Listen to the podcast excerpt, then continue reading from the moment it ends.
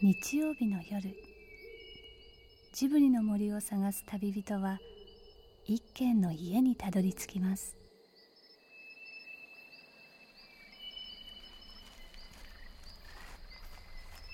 ジブリの森のラジオの川のほとり。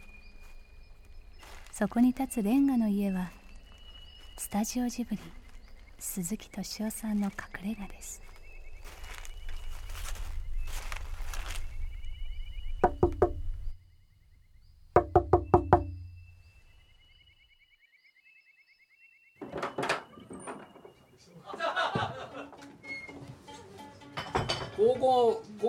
高校の時にちょっとだけやったことある。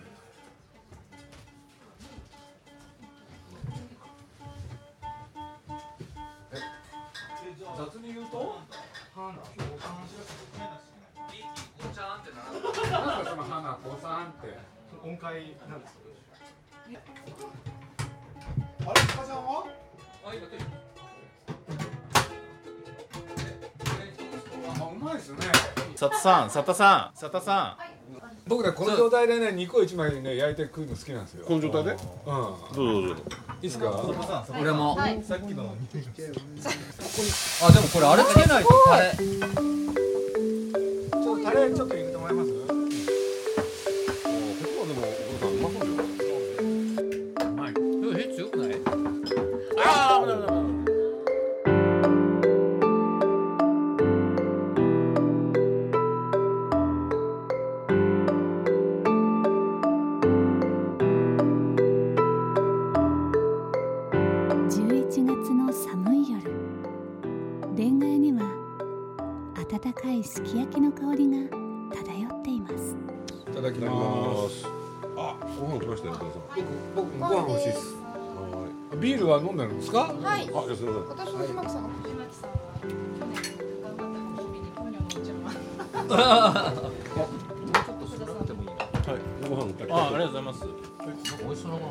まい。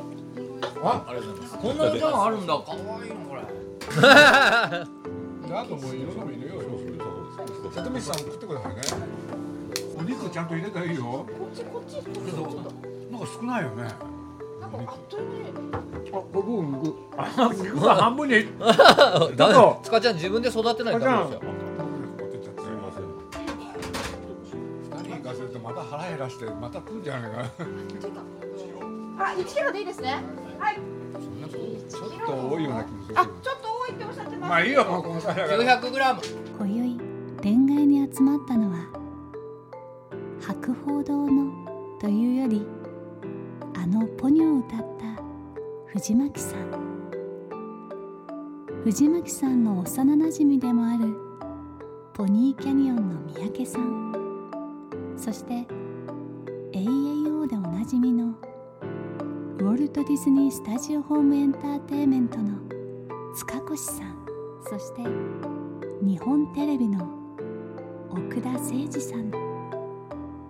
みんな偉い方ばかりなんですが鈴木さんは最近こんなことを感じてるみたいなんです。やっぱり50代って大変ですか？みんなみんな50代壊れ始めた50代、この間服部さんそう言ったんですよね。ほんでねあのあれなの。この間ね星野社長にしたらもろ手を挙げて拍手を打ったんですその通りっつって。50代がいかに大変かって。あわかりますよねこれでねあの突然僕の方に振ったんですよ、60は幸せですどういう意味なんですかそれ50代が壊れ始めている。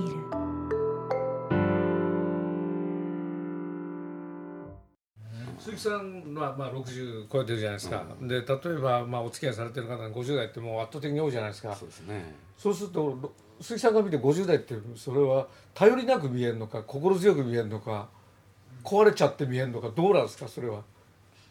まあ人によるとこ多いんでしょうけど。鈴木さんから見て壊れ始めたって何が壊れ始めたのかっていうのがちょっと聞きたいなと思う。その50代の。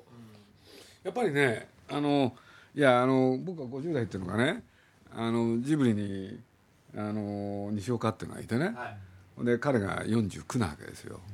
でねまあなんつったらいいかな。本当バブルの時はバブル大貸しでそういうことで言うと右肩上がりのこの日本と共にね生きてきてほいで実にそこの中で満足と満喫を得てきた。その青年がですね青年とは言わないですねもう50なんだから。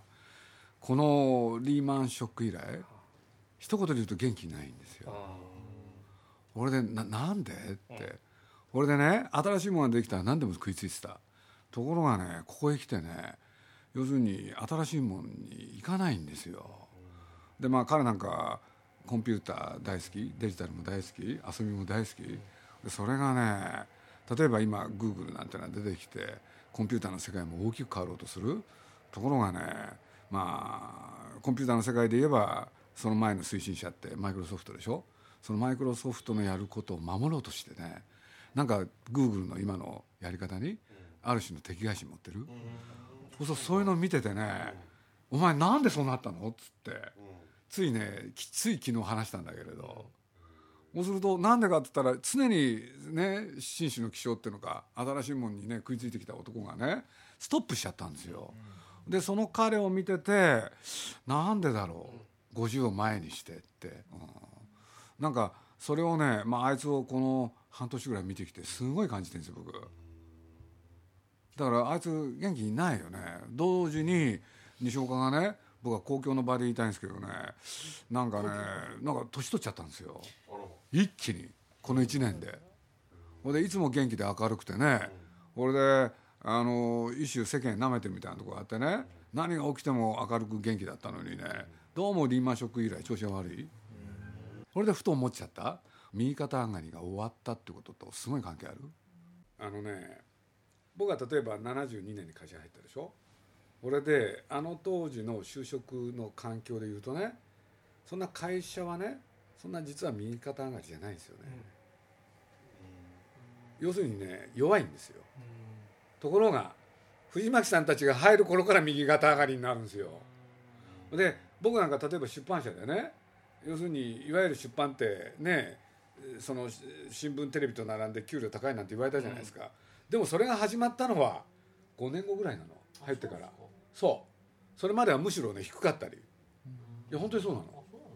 これで例えば僕の入った出版社なんていうのはね要するに右肩で上行こうとかね売り上げ上げようとかね利益出そうとかねそういう考え方なかったの。要するに毎年同じもの維持できりゃって。それが今さえよけりゃ。そう。それがある日突然右肩上がりをね徳間書店ですら言い出した日があるんですよ。それは僕忘れないもんだからね僕組合の運動でね僕忘れもしないね、まあ、僕も組合やってたからこれでまあ僕書記長で組合大会やるでしょ？そしたらね「皆さん意見ないですか?」って言ってやった時にね新入社員からね手が上がったんですよ。俺でねそいつがこう言ったんです。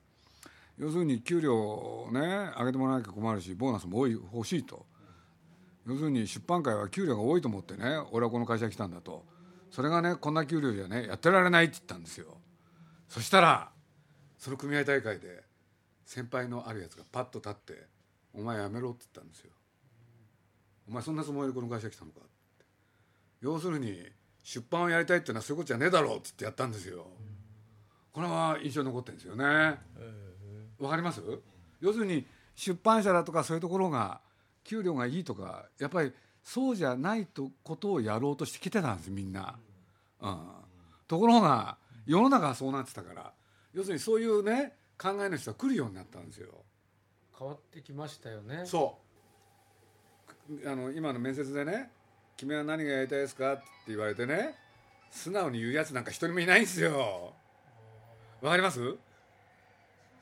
素直に私はこういうものがやりたい僕はこういうものがやりたいなんて誰もいない。みんなひにくれてたんですよ。あわかるです。わかります？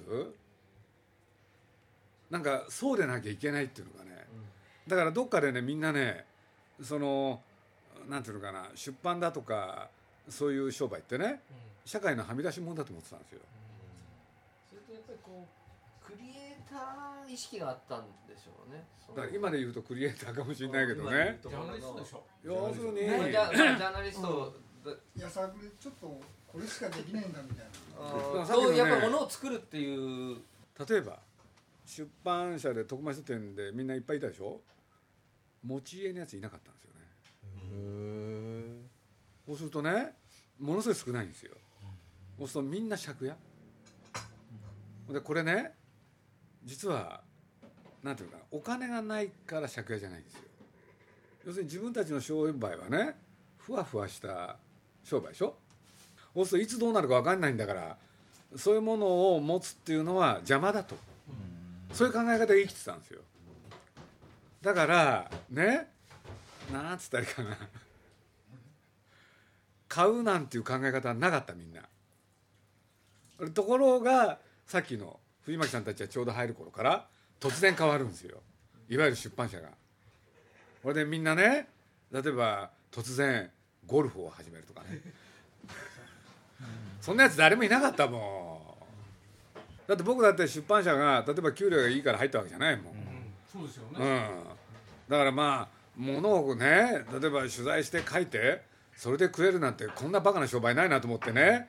だからいい加減な商売だと思って来るんですもん。要するにそこでまともなことをやろうと思ってなかったですよね。その空気、うん、だってまともなことやるんだったらもっとまともなところへ会社入るもん。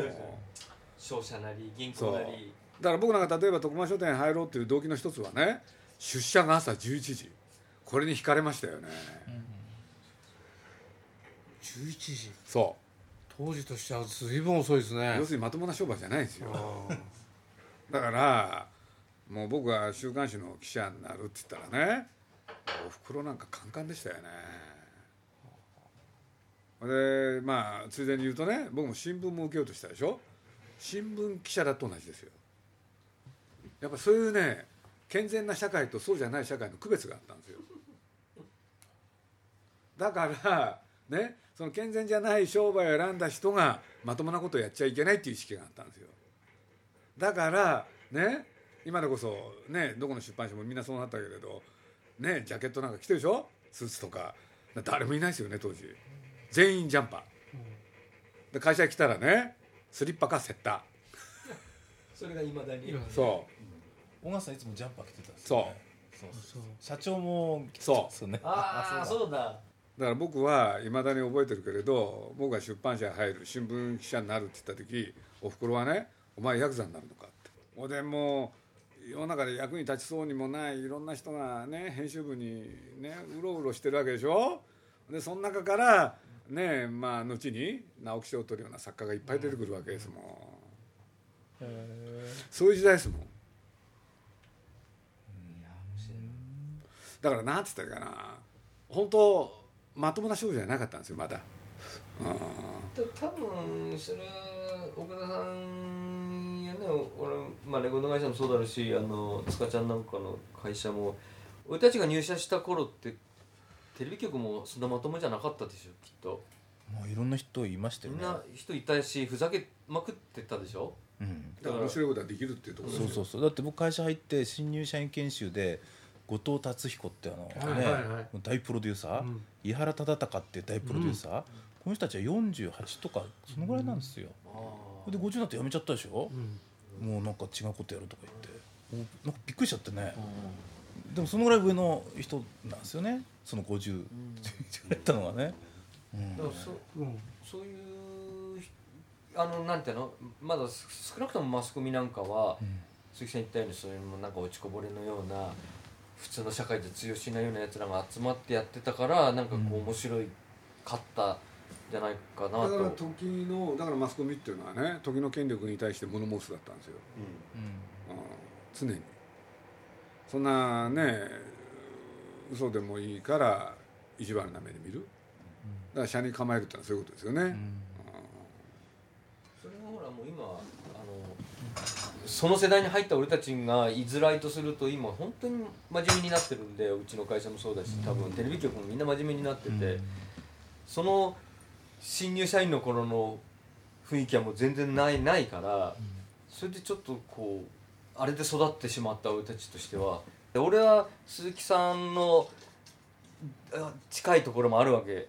あの学生運動経験してるんで、うん。要するにあのまあ、日本を良くしたいっていうところからその毎晩のようにこうみんなで集まって論じ合ってその日本の将来とか自分の将来とかその事故についてのあのこととかを本当に話し合った世代でそうすると俺は本当今でも顔から火が出るほど恥ずかしいんだけど会社に入って広告代理店に入りながら配属されて研修受けてそこの局長の研修を受けた時にこう雑談になってその時にあのなんか質問ねえかってこういうあの資本主義の手先みたいな企業にいてすごくこう自分を責めるような局面ってないですかみたいな。聞いたことが新入社員で入った時にあって。あの僕は例えば徳間書店に入る時の動機の一つね。髪を切らなくていい。これ大きいんですよ。要するに学生時代と同じ格好で学校行けるあ会社行ける。で実を言うと僕面接もね全部ジーパンで通してるんですよ。えそうなんだ。もう本当に？そう。そうそういうね会社を探したわけですよ。あのそれはすごいまともな会社とねそれからそうじゃないやつらの受け入れ先もね世の中にあったんですよ。吹き溜まりみたいな。そう。そうそう。いやだからねあのもう今度このあれが大学の OB 会があってそのために実家であのなんて写真をねあの会社にアルバムがあってねその昔の編成部にいたから会社やった時。でそれであのグアム島より武旅行行ってんですよ。でしかもそのなんかよくあんな高い金みんな出していったなと思うんだけどもでその時記念撮影があるんだけどみんないい顔してるんですよそれが。表情が。もう最高にいい顔していいるんですよ。時代なんですね。そ僕週刊誌の記者になるでしょ。そう週刊誌の記者って何やんなきゃいけないかって言ったら事件なんですよ、ね世の中にいろんな事件があるでしょ、そうするとね編集長に言われたのはただ一つなんですよ。要するに事件の陰にはドラマがあると。ね。で必ずね女とお金だと。ね。そうするとそこにおいてやっていくとねやっぱり見えてくるんですよ。その事件に至る必然が。これで僕らがやらされたこと。ね。新聞はね、こいつはこういう悪いことやった。だから逮捕した。こんだけしか書いてない。ところがですね僕らがやらされたのはねそいつらにもやらなきゃいけない理由があったってやつなんですよ。そうするとギリギリのとこまで行くんですよ。要するに犯人の側に立っちゃうんです。わかります？ね。そう、そうするとギリギリのところで犯人の側に立っちゃってもう一歩行くとねそいつに完全に同調する寸前まで行っちゃうんですよ。そうすると公序良俗に反するんですよ。でそこのギリギリのところの記事を実は多くの人が読んでくれたんですよ。そうするとそのそのことをね随分経験したでしょ僕らは。ところがある時から週刊誌の記事僕も昔やってたからたまに読んでみるでしょ。そんな記事どこにもないですよね。要するに警察と同じ側でから事件を書くようになった、犯人の側から書かない確かにこうタイトルだけ見てもこう読みたいなって思うタイトルないですもんね。だからまあ松本清張なんていう人がねね生誕100年っつって、ね、今年ちょっと騒がれて映画作られたりとかいろいろあるでしょ、でもあの人の書いてきた小説って何かって。あの人社会派って言われたでしょ、そうすると全部犯人の側に立ってますよね、そうするとそういうものってあの人の発明なんですよね、だっていわゆる小説とか映画にしてもそれから小説だね漫画だにしてもねみんなあれですよね。その主人公は弱いものの味方ですよね、基本的に、違うかな、そういうものはなくなっちゃったんじゃないかな。っていうのがその当時はあった、うん、だから僕皆さんの作品見てるとねやっぱり残ってるんですよその香りが。どっかで、うん。この人がその事件に至らざるを得なかった理由、会議中に電話鳴らせた誰だあ僕でしたそういうこう取材なみたいなのも今逆にできなくなっちゃってるってこともあるんですかね。いやー今の取材見てるとねあらゆる事件を後期の目にしか見ないでしょ、で誰かの側に立たないですよねこれで一緒になってね高みの見物でしょ、だからああいうの見てると僕は虫唾が走るんですよね、ワイドショーその他、うん。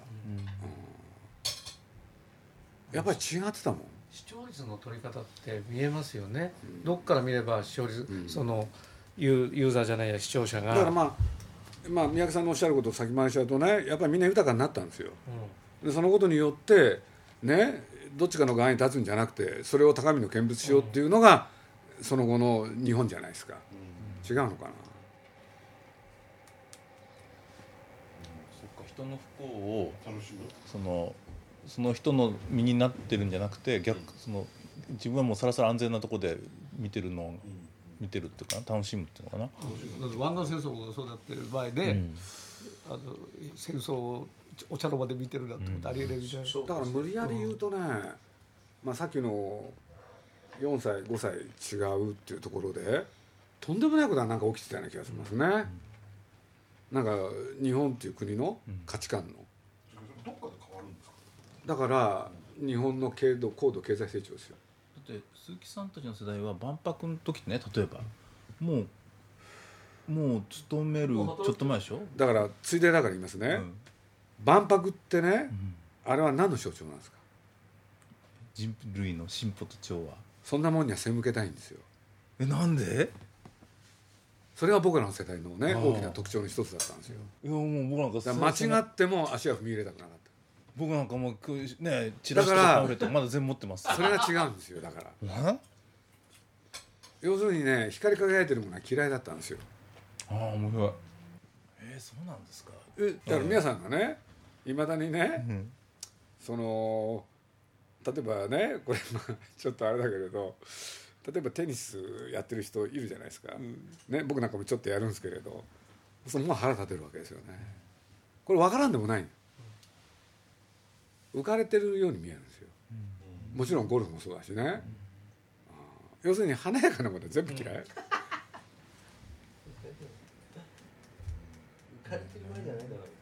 やっぱりねどっかでね本当に日本がどん底の貧乏を体験してるでしょ？そうするとあれが本物でその後は全部嘘だっていうのがあるんですよ、一言で言うとねどっかに居心地の悪さがあるんですよ、ずーっとそれはねえーね定流にあるんですよ、ね？だからまあ飛躍していますよ。例えばアカデミー賞のねあの儀式があったわけでしょ、そそこへ来いって言われてもね行きたくないんですよやっぱり。あそうだったっすよね。え？ね。行きたくないんですよ。なんでそんな行きたくないのかなそう。僕は不思議だったんですよそういう時に奥田さんと違和感を感じるんですよ、奥田さんなん。か赤い絨毯をね1回でいいからね、あの踏んでみたいっていうわけでしょ、そうすると僕と宮崎駿とでねもう本当に呆れた顔になるんですよね。これで奥田さんだからいいかそうそうそう奥田さんだからいいか。僕なんかはもうほらそんなこともう一緒に一度あるかないか分かんないとかって思うじゃないですか。だからねまあこれは言いづらいですけどね、まあ、僕なんか立場上映画があったらそれを成功させたい、もう内容ももちろんだけど興行があるでしょ。ほんでまあおかげさまでねいろんな人の協力もあってうまくいったじゃないですか、じゃあどのくらい嬉しいかってことあるでしょ。でもその時に手放せ手放しで喜べないそれなんかがあるんですよ。うん。ずーっと引きずってるんですよ。でまあね人っていうのはねかりそめに生きていくわけだから、そういうことも必要だけれどね。だからといってっていうね。だからまあ変な話それがあるからまたうまくいったりもするんですよね。わかります？要するに対象をね客観的に見てるんですよ常に。ななんかねそれは気をつけてなくちゃいけないなとかってこう言われて初めて分かるっていうの？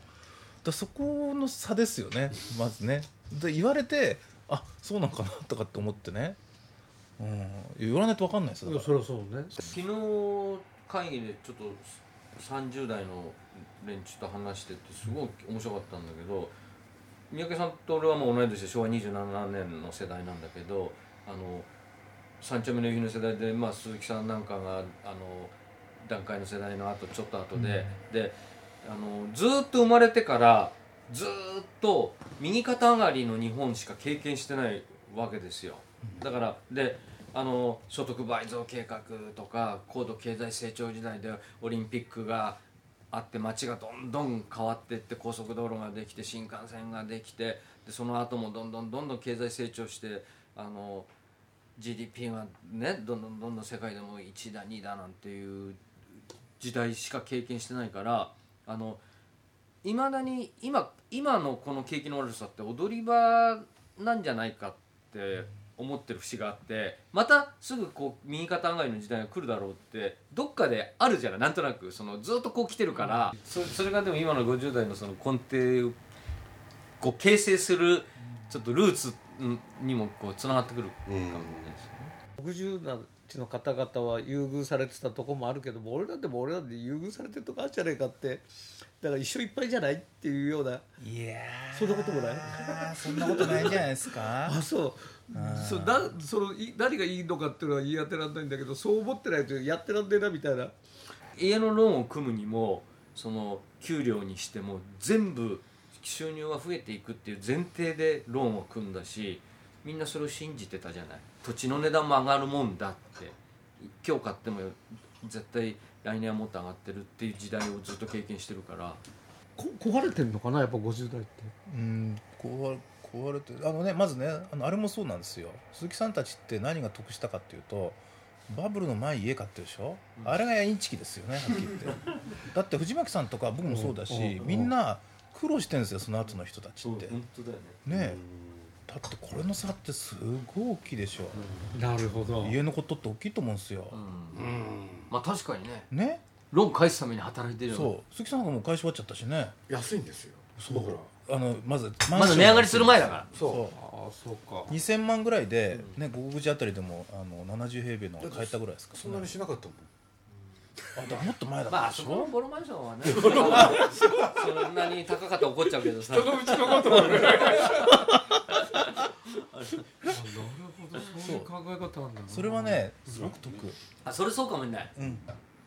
あのもともとほらずっと実家がねあの金持ちでってのは別だけど鈴木さんやっぱね田舎から出てきて苦労してね、自分でローン組んでねそうそうそう。だけどい一番いい時期に買えたでしょ？だからそれはすごく大きいと思うんです。よバブルの前に買ったか買わなかったか。そう。でやっぱりその段階の人たちってその前に買ってたでしょ？人にもよるけどでも基本的にやっぱそうじゃないですか、僕ねそこ大きいなと。いやだからまあその小倉さんのそれで言うとね、あのいわゆるローンってあるでしょ、そうするとみんな家買うと今なんですか？さ30年とか？まあ20年から30年ぐらいでしょ、びっくりしますよね。でなんでかって言ったら例えば僕と藤巻さんとたった4つしか違わないのにね僕らの世代のローンって最大が10年ですよ。本当。要するにそれで返せることしかやらなかったんですよ日本人って、マックスが10年なんですよ、要するに20年だ30年なんてありえないんですよ。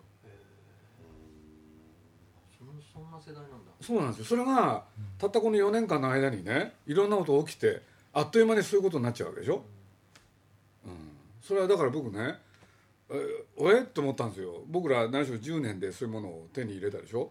で見てたらねその年数がどんどん増えていくわけでしょ、しかも値段もどんどん高くなる、これはとんでもないことだなと。やっぱりあの一言ながらびっくりしましたよね。で絶対自分じゃ買えないなと思って、うん。しかもその20年30年もね、最初の5年間はすっごいもう月々の返済低いんですよ、あれなんてなんていうやつだったかな？あー忘れちゃった。なんかあれたでしょ、ねそうそうで5年目からいきなり高くなるんですよ。ああそれ右肩上がりを前提にして前るから、ね、提にしてるから、だから5年になったらもうみんな収入増えてるだろうから、だ例えば毎月5年までは毎月5万円の返済だったのが5年後からいきなり10万円とかになっちゃうんですよ、なんとかローンって言うんですよあんまりこの話してるのもなんだけれど例えば僕なんか恵比寿にね買ったやつが何しろ1740万円。これで6畳2間に10畳。でこれ実はですね借りるとね当時同じ広さを恵比寿で。15万ぐらいしたんですよ。買ってローンだとね8万円くらいなんですよ。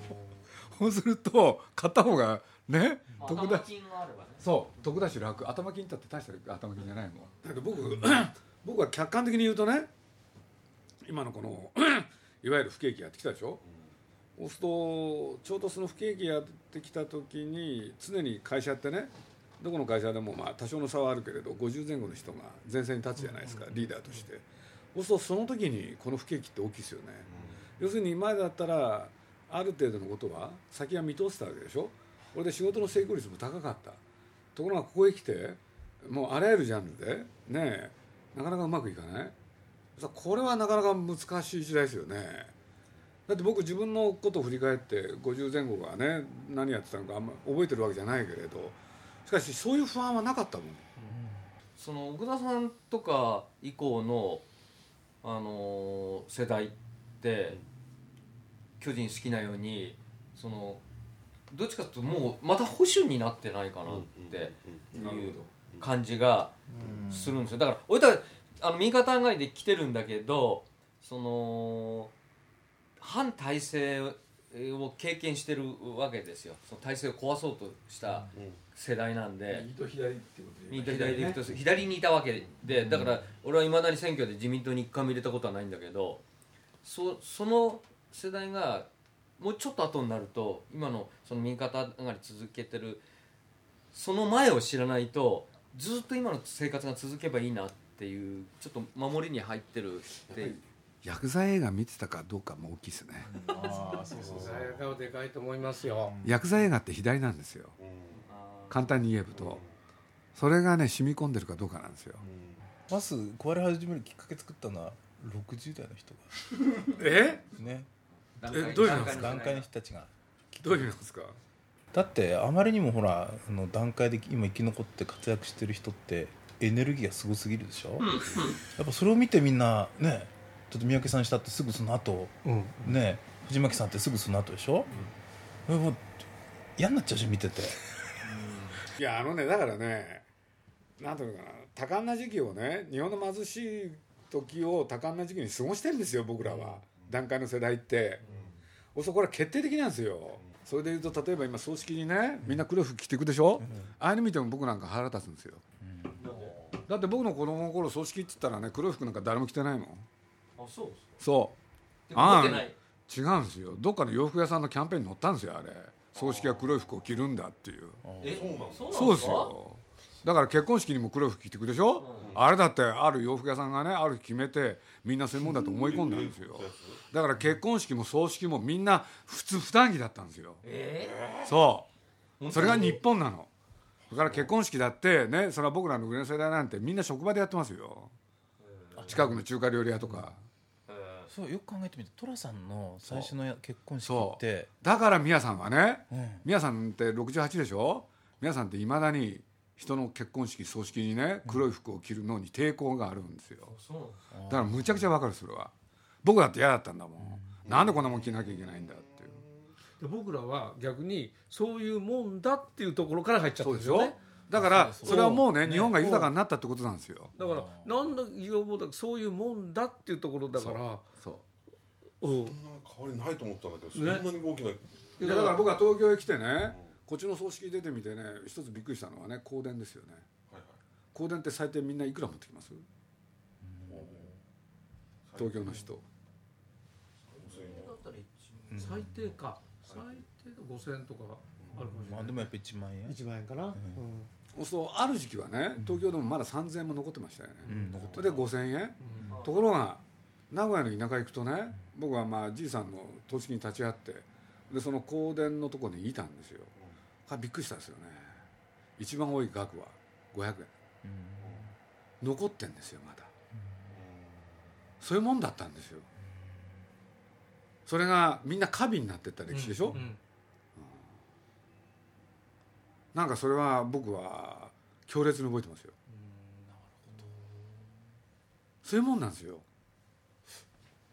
豊かになってったから。そう。だから藤巻さんの話ってのはやっぱり面白くてね右肩上がりだっていうのをね思えた世代は藤巻さん以降なんですよ、僕なんかどっかにこれインチキだと思ってたんだから、でどっかでそんなものはねガタンと来る日が来ると思ってたんだもん、だ。から今こう来てるでしょ、どっかで心の隅でねそれに対してやっぱりっていうのがあるんですよ。そうそう。僕も鈴木さんがずっと昔からそういうこと言ってるからあそうなのかなってまあねお思ったからそう今前思えたけども言われないけどそんな思わないですよねずっとね。奥田の話聞いててそれをさっきの鈴木さんじゃないけど俺なんかもすごくこう自分を俯瞰しちゃううところがあってそのさ冷めてる自分っていうのがもう必ずどっかにあるんだよね。だからそのまあ例えば「紅白」出た時も気持ち的にはすごくしらけてたんだけど。もう僕なんか藤巻さん「紅白」出た時がこんなに幸せな自分がね こんな嬉しい自分がいるっていうね。人のことなのに。そう。それまるでもうすごい嬉しかったんだから。それはもう奥田さんですよ。そう。それは奥田さんのキャラいやキャラいやだねでも本当本当にいいいいところだと思うし、だってあんだけ藤巻さんのこと嫌いだったんだもんね そこにまあこの話は尽きないな。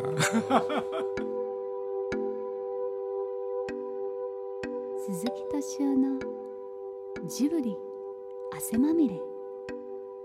今夜の出演はスタジオジブリ鈴木敏夫。博報堂 DY メディアパートナーズ藤巻直也さんポニーキャニオン映像事業本部映像マーケティング部部長の三宅陽介さん。ウォルト・ディズニー・スタジオ・ホーム・エンターテインメント日本代表塚越隆之さん。そして日本テレビの奥田誠二さんでした。元気あるって見られたいと思わない？パワーありますね。とかそれさ30代でも40代でも60代でもさ。30代の白木さんはどうですか？実は自分の父親は宮崎さんと同い年で、えー自分の母親は鈴木さんの1個上なんですよね。ちょうど。で実は、えー、とその50代って自分にとって一番こう縁遠い世代なんですよね正直なところ。その就職するまであんまり知らなかった世代でそれがこう全然やっぱりこう自分と結びつかないことがたくさんあるんですよね。白木さんあれだよね。うん。50代に対する不信感があったよね。そうですかだってそうじゃない。なんでね藤巻さんとお付き合いなさるんですかそれ50代じゃない藤巻さんねいや藤巻さんに代表される50代やっぱりいい加減に映ったんですよ。あなんかねちょっと容量がいいっていうかずる賢くてひょいひょいひょいってまさに。それでういうのが得意な藤巻だからそれがね藤巻さんに端的に現れたんだからふあのね白木さんが僕に言ってくれたのはねだってなんで藤巻さんと付き合いお付き合いなんですかある方。いや口はばったいこと言って申し訳ないと。でその後にこうか加えたんですからね。決して鈴木さんのためにならないから。ひどいしひどいだってためにならないってのはそういうことでしょ？還暦を過ぎても若い人に混じって現場で仕事ができる鈴木さんや宮崎さんみたいな幸せな人はそんなにたくさんいません。でもそんな幸せを間近に見ているだけに恋愛に集う50代は悩みあがき続けるのかもしれません。どうしたらこんな60代になれるんだろう。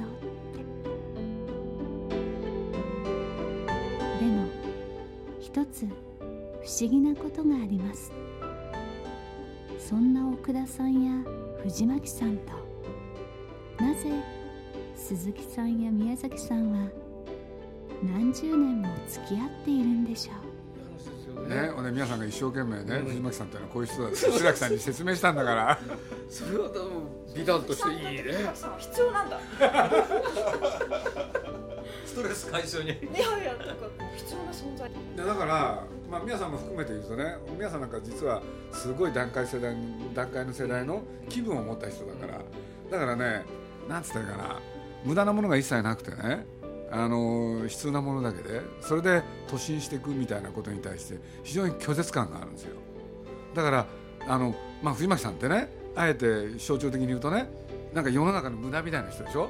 だからそれは大事だと思ってるんですよ。盲腸みたいに。やっぱりそうなの。だからこれは決して切っちゃいけない 50代は現代の盲腸はっきりしたあってもなくてもどうでもいい。じゃああのねみんなで笑いが出たところで忘れてましたけど今日はね奥田さんの誕生日。なんかあのねえ今日は特別の特製ケーキが。わ誰作った？手作り？いやあのね presented by。presented by 東京 FM え？東京 FM の差し入れ。うわすごい。えとすごい何？あすごい。またこのすごいなこれ。なんで壊さないでくださいよ。て てっちゃん奥田さんのそう。うまいうまい。なるほどね。そう。う。まいね。奥田さんがね記者大好きだから。歌 Happy birthday to you happy birthday to you haッピーバース day 奥田さん Happy birthday to youその夜は奥田さんの力少ない53回目のバースデーでした。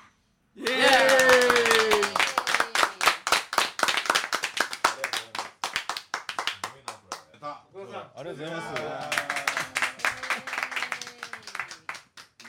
す。鈴木敏夫のジブリ汗まみれ。この番組はウォルト・ディズニー・スタジオ・ホーム・エンターテインメント読売新聞。ドリームスカイワード。JAL 町のホットステーション。ローソン。アサヒ飲料の提供でお送りしました。はじめまして古田敦也です。前田紀子です。浅井新平です。パトリック・ハーランです。パックンと呼んでください。平愛理です。何から話しましょうか？とりあえず休憩します。えいきなり。この続きはアイデア JAL.jp で旅にアイデア JAL 千と千尋の家族はね、奥田家がモデルだった。お奥田家っていうのはねまあお父さんがこれもちろん奥田さんなんですけれど、奥さんもね立派な奥さんがいて。俺ねまあ宮さんがねそのお父さんとお母さんを見ててあの両親じゃろくな子にならないから自分が映画を作ってねこの映画のように生きなさいっていう、まあ、それがまあ「千と千尋」を作る動機だったんですけどね。どうしたんですかお父さん。本当なんですよこれ。そんな奥田さんがいたから生まれたものがありました。この間珍しくね早く来たんですよ。で来た途端僕はお客さんと話してたらそこに寝転がってねもう寝てるんですよね。3時間起きなかった。ただ現れてそこでねあるお菓子食べたり。ね。ほいでやってるうちにねあの四六時中皆さんなんかもう奥田さんと一緒。じ実を言うとね宮崎作品に奥田さんはじ実は何回もね あの要するにモデルとして登場してるんですよ「紅の豚」で。主人公のポルコロスもモデルは奥田さんだったっていう。そんな奥田さんがいたからできたことがありました。あのね。背が高くてひょろって痩せてたえ誰がですか？痩せ奥田さんが。夏休みとか春休みはその SL の写真を撮りに 東北とかいろんなとこ回ってた。鉄。それから中1の時かな。あの上の最後の SL の音がね中学校まで聞こえてきた。汽笛が。あれ空耳だったのかな。だってほら、うん。青森行った時 SL とこうすれ違って、全部それだね。結局ねなんで三丁目やったかって言ったらもう鉄道といやその前に今住んでるところが都電がいつでも見れるってんで僕そこ早稲田のところにねしたのも都電があったからだし三丁目もやっぱり鉄道をね 全部見れるでしょ。レコードのことあすいません。そんな奥田さんと鈴木さんの男たちの旅の軌跡も描かれています。口ずさみやすいじゃないですか。ポーニョポーニョって。いやもういろんな人がね、まあ、この映画に関しては特に、まあ、一般のお客さんじゃないですよ。要するに関係者がねうまくいかないと思うって。最後の最後まで支えてくれたのは奥田さんだから。あの人は今回ねあの他にもいろんな作品抱えててなかなか手伝ってくれなかったんですけれどで精神的に常に支えてくれるのはやっぱり奥田さんですよね。とにかくあのあのうまくいきますよっつって。あらやっぱ嬉しいですけどね、これで奥田さんのね名台詞があるんですよ。あの鈴木さんの言ってることは僕は違うと思うけれど。またうまくいくでしょっつってね。鈴木敏夫のジブリ汗まみれ。99の言葉。発売中です。DVD なのに絵はないという。